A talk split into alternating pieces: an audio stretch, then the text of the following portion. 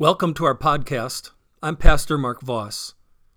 So, are you enjoying a little rest and relaxation this summer? What a blessing to take a little break from life's hectic pace and enjoy some rest. Jesus talks to us about rest in our sermon text today. He leads us to see and to appreciate the truth that sinners like us find real and everlasting rest in Christ our Savior. Our sermon today is based on Matthew chapter 11, verses 25 through 30. Our message is entitled, The Christian Finds Rest in Jesus. May God bless you as you hear and take to heart the truths of His holy word.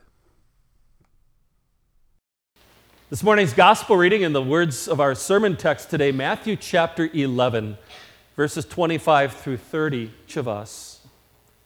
At that time, Jesus continued, I praise you, Father, Lord of heaven and earth, that you've hidden these things from clever and learned people and have revealed them to little children.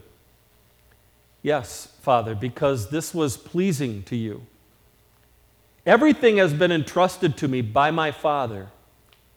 No one knows the Son except the Father, and no one knows the Father except the Son, and anyone to whom the Son wants to reveal him. Come to me, all you who are weary and burdened, and I will give you rest. Take my yoke upon you and learn from me, because I am gentle and humble in heart, and you will find rest for your souls. For my yoke is easy and my burden is light. The gospel of our Lord. You may be Grace and peace be yours in abundance through the knowledge of God and of Christ Jesus our Lord. Amen. My dear family in Christ, what does it mean to be a Christian? I suspect that if you asked five people that question, you may very well get five different answers. But it seems to me that a lot of people in our world today would define a Christian by the way in which a person lives his or her life. They would say that being a Christian means that you try to do the right things and that you try not to do the wrong things. They would say, well, being a Christian means that you're a person who goes to church each Sunday. Being a Christian means that you're a person who tries to watch their language, who doesn't tell lies, being a Christian means that you don't do immoral things. Many people would define Christianity primarily being about doing the right things and acting the right way. That presents a problem. Because you see, that epic struggle that you heard the Apostle Paul speaking about in our reading from Romans chapter 7 we're embroiled in that very same struggle.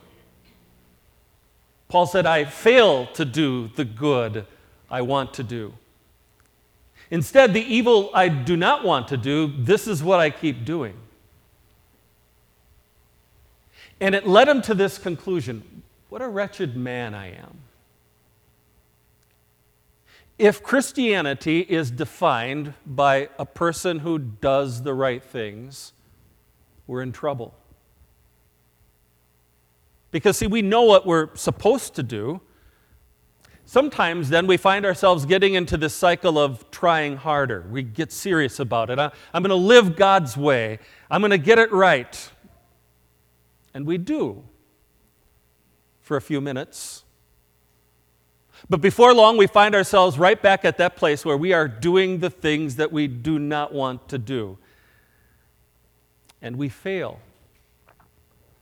And there's this little voice inside of us that says, Am I really the Christian that I claim to be? And we come to the conclusion that there is something that is fundamentally wrong with us. We are broken. We just can't do it. We can't toe the line. We can't seem to pull our own weight. Dear friend,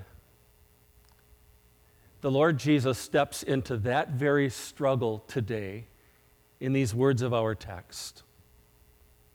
He helps us understand what it means to be a Christian when he says, Come to me, all you who are weary and burdened, and I will give you rest.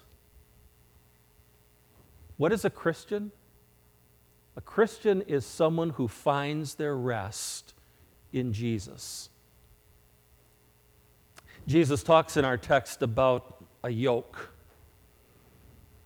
Back in biblical times, of course, a, a, yoke was a heavy piece of wood that was tethered to the shoulders of a team of oxen to keep them together, to keep them pulling whatever a farmer back then wanted pulled or doing whatever that farmer wanted done. And so when, when people back in Jesus' day heard the word yoke, they thought of something heavy, of a, of a burden you had to bear. And of course, it's also true that back in Jesus' day, the Pharisees and the teachers of the law had come up with all kinds of man made rules and laws that they had added to God's law, the law of Moses. And they told people that they needed to try to keep that law to earn God's favor. You know what Jesus said about that? In Matthew chapter 23, Jesus said this they, the Pharisees and experts in the law, tie up heavy loads, burdens that are hard to carry, and place them on people's shoulders, like that yoke on the shoulders of oxen. Think about that like this. Suppose it's a warm day and you're out in the yard doing a, a lot of landscape work. You've got a great big wheelbarrow and you're putting all kinds of dirt and large rocks and boulders into that wheelbarrow, it doesn't take very long for that wheelbarrow to get very heavy. You might say that every time that we sin in life, we add another shovelful to that load in the wheelbarrow. You think something awful about someone else. You lash out at someone in a fit of rage, saying some really hurtful things. You get lazy in your marriage, failing to show honor and love and respect to your spouse. You break a promise that you made to someone. You tell a lie. By the end of the week, that sin load weighs a ton, doesn't it? And again, you keep adding weight to it every time that you sin. Now imagine that wherever you go, you have to take that wheelbarrow with you. You have to push it. You, you head back home after church, you got to take the wheelbarrow with you. You go to the store, you got to take the wheelbarrow with you. You head to the office, you've got to push that heavy wheelbarrow with you. You take it around every moment of every day, everywhere you go, never being able to set it down and get a moment's rest. It's stuck to you, it's crushing you, it's killing you. And you're helpless to do anything about it weary, and burdened. So, what's a sinner to do about that? That's what Jesus is talking about in our text. Come to me, Jesus says, to sinners who are working feverishly to try to get right with God. Come to me, Jesus says, to those people who are, are frustrated by their failed attempts to be good enough to be considered a real Christian. Come to me, Jesus says, to a world of sinners who are bearing the burden of the heavy demands of that yoke that is called the law of God. Now you're starting to see what Jesus had in mind when he invited, Come to me, all you who are weary and burdened, and I will give you rest. Because Jesus emptied that load from your wheelbarrow. Jesus took that heavy load of guilt and sin and shame and put it on himself. And he went to the cross, took it all there, paid for it in full, and took that burden and guilt away once and for all. Wait a minute, though, as you keep going through this text, you come to find that Jesus tells us to take his yoke upon us. Wouldn't that just be trading one yoke, one burden for another one? What is this yoke that Jesus has that he invites us to take upon ourselves? The yoke of Jesus is your life of discipleship in his kingdom. It's your joyful following the Savior who loves you so much. It's the gospel. It's being freed from the law and its crushing demands, and instead being joined, tethered, yoked to Christ. God's lavish grace has freed us from our sins, freed us from the burden of carrying our own sin, and has put Christ, our substitute, in our place. God's grace has connected us to Jesus. We learn from him that his yoke is easy, that he is gentle and humble of heart. So, as we walk through life, graciously tethered to Christ, yoked to Jesus, we learn how he loves sinners, how he has washed us clean from all of our sin and wraps us up in his perfect forgiveness and his loving acceptance. I will give you rest, Jesus says, rest for your soul. Friend, that rest that Jesus gives to you is forgiveness for all of your sin and the security and, and the peace that comes from knowing that you are eternally saved in Christ. Jesus isn't giving you a list of all the things you have to do if you want to be a real Christian. He is telling you that it's all been done. The burden, the yoke, the work, it's all been done for us by Christ. He put the law's, the, the law's yoke on himself and carried it for us. He put the cross on his shoulders and suffered and died in our place. Take my yoke upon you and learn from me, he says. Friend, that isn't a heavy burden. That's the gospel. And by means of that saving gospel, the Holy Spirit has yoked you to Christ, joined you to Christ. He called you by the gospel and drew you to faith in Jesus. And He takes you by the hand and He shows you the way to be saved, not through your work, not through your efforts, not through what you drag around on your own, but through faith in Christ, your Savior. And that changes the way that we live yoked to Jesus, joined to Christ, God's commandments are no longer a heavy burden that we have to bear.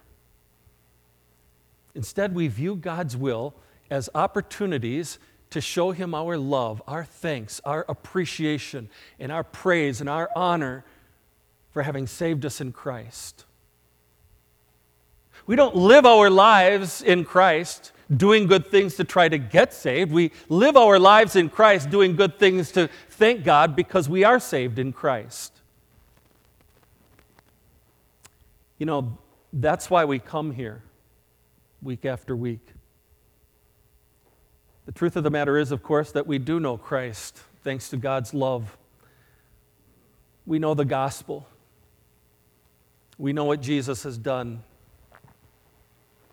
But it is so terribly easy to slide back into this way of thinking that it all depends on us and how hard we try and how well we do. I need to be reminded week after week, and I guess you do too. We are loved, we are forgiven, we are saved in Christ. It's not because of anything you ever have done or could do or will do. It's because you're one of God's own people. He marked you with water and word at your baptism. He claimed you for his, himself. He yoked you to Christ. You are loved and forgiven and saved, not because you try harder than most, not because you get it right in life, not even because someday you might possibly get it right,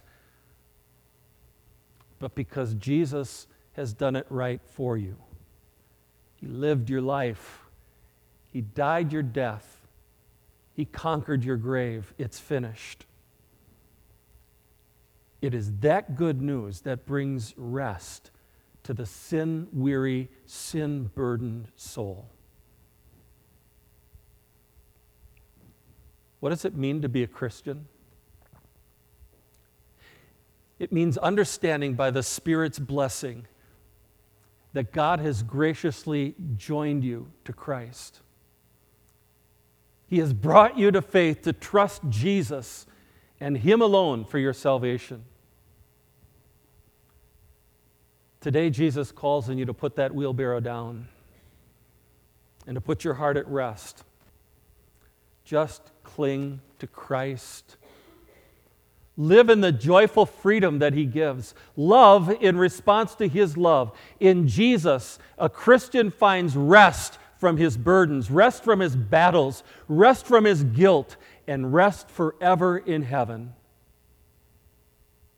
Brothers and sisters, find your rest for now and forever in Jesus, your Savior. Amen.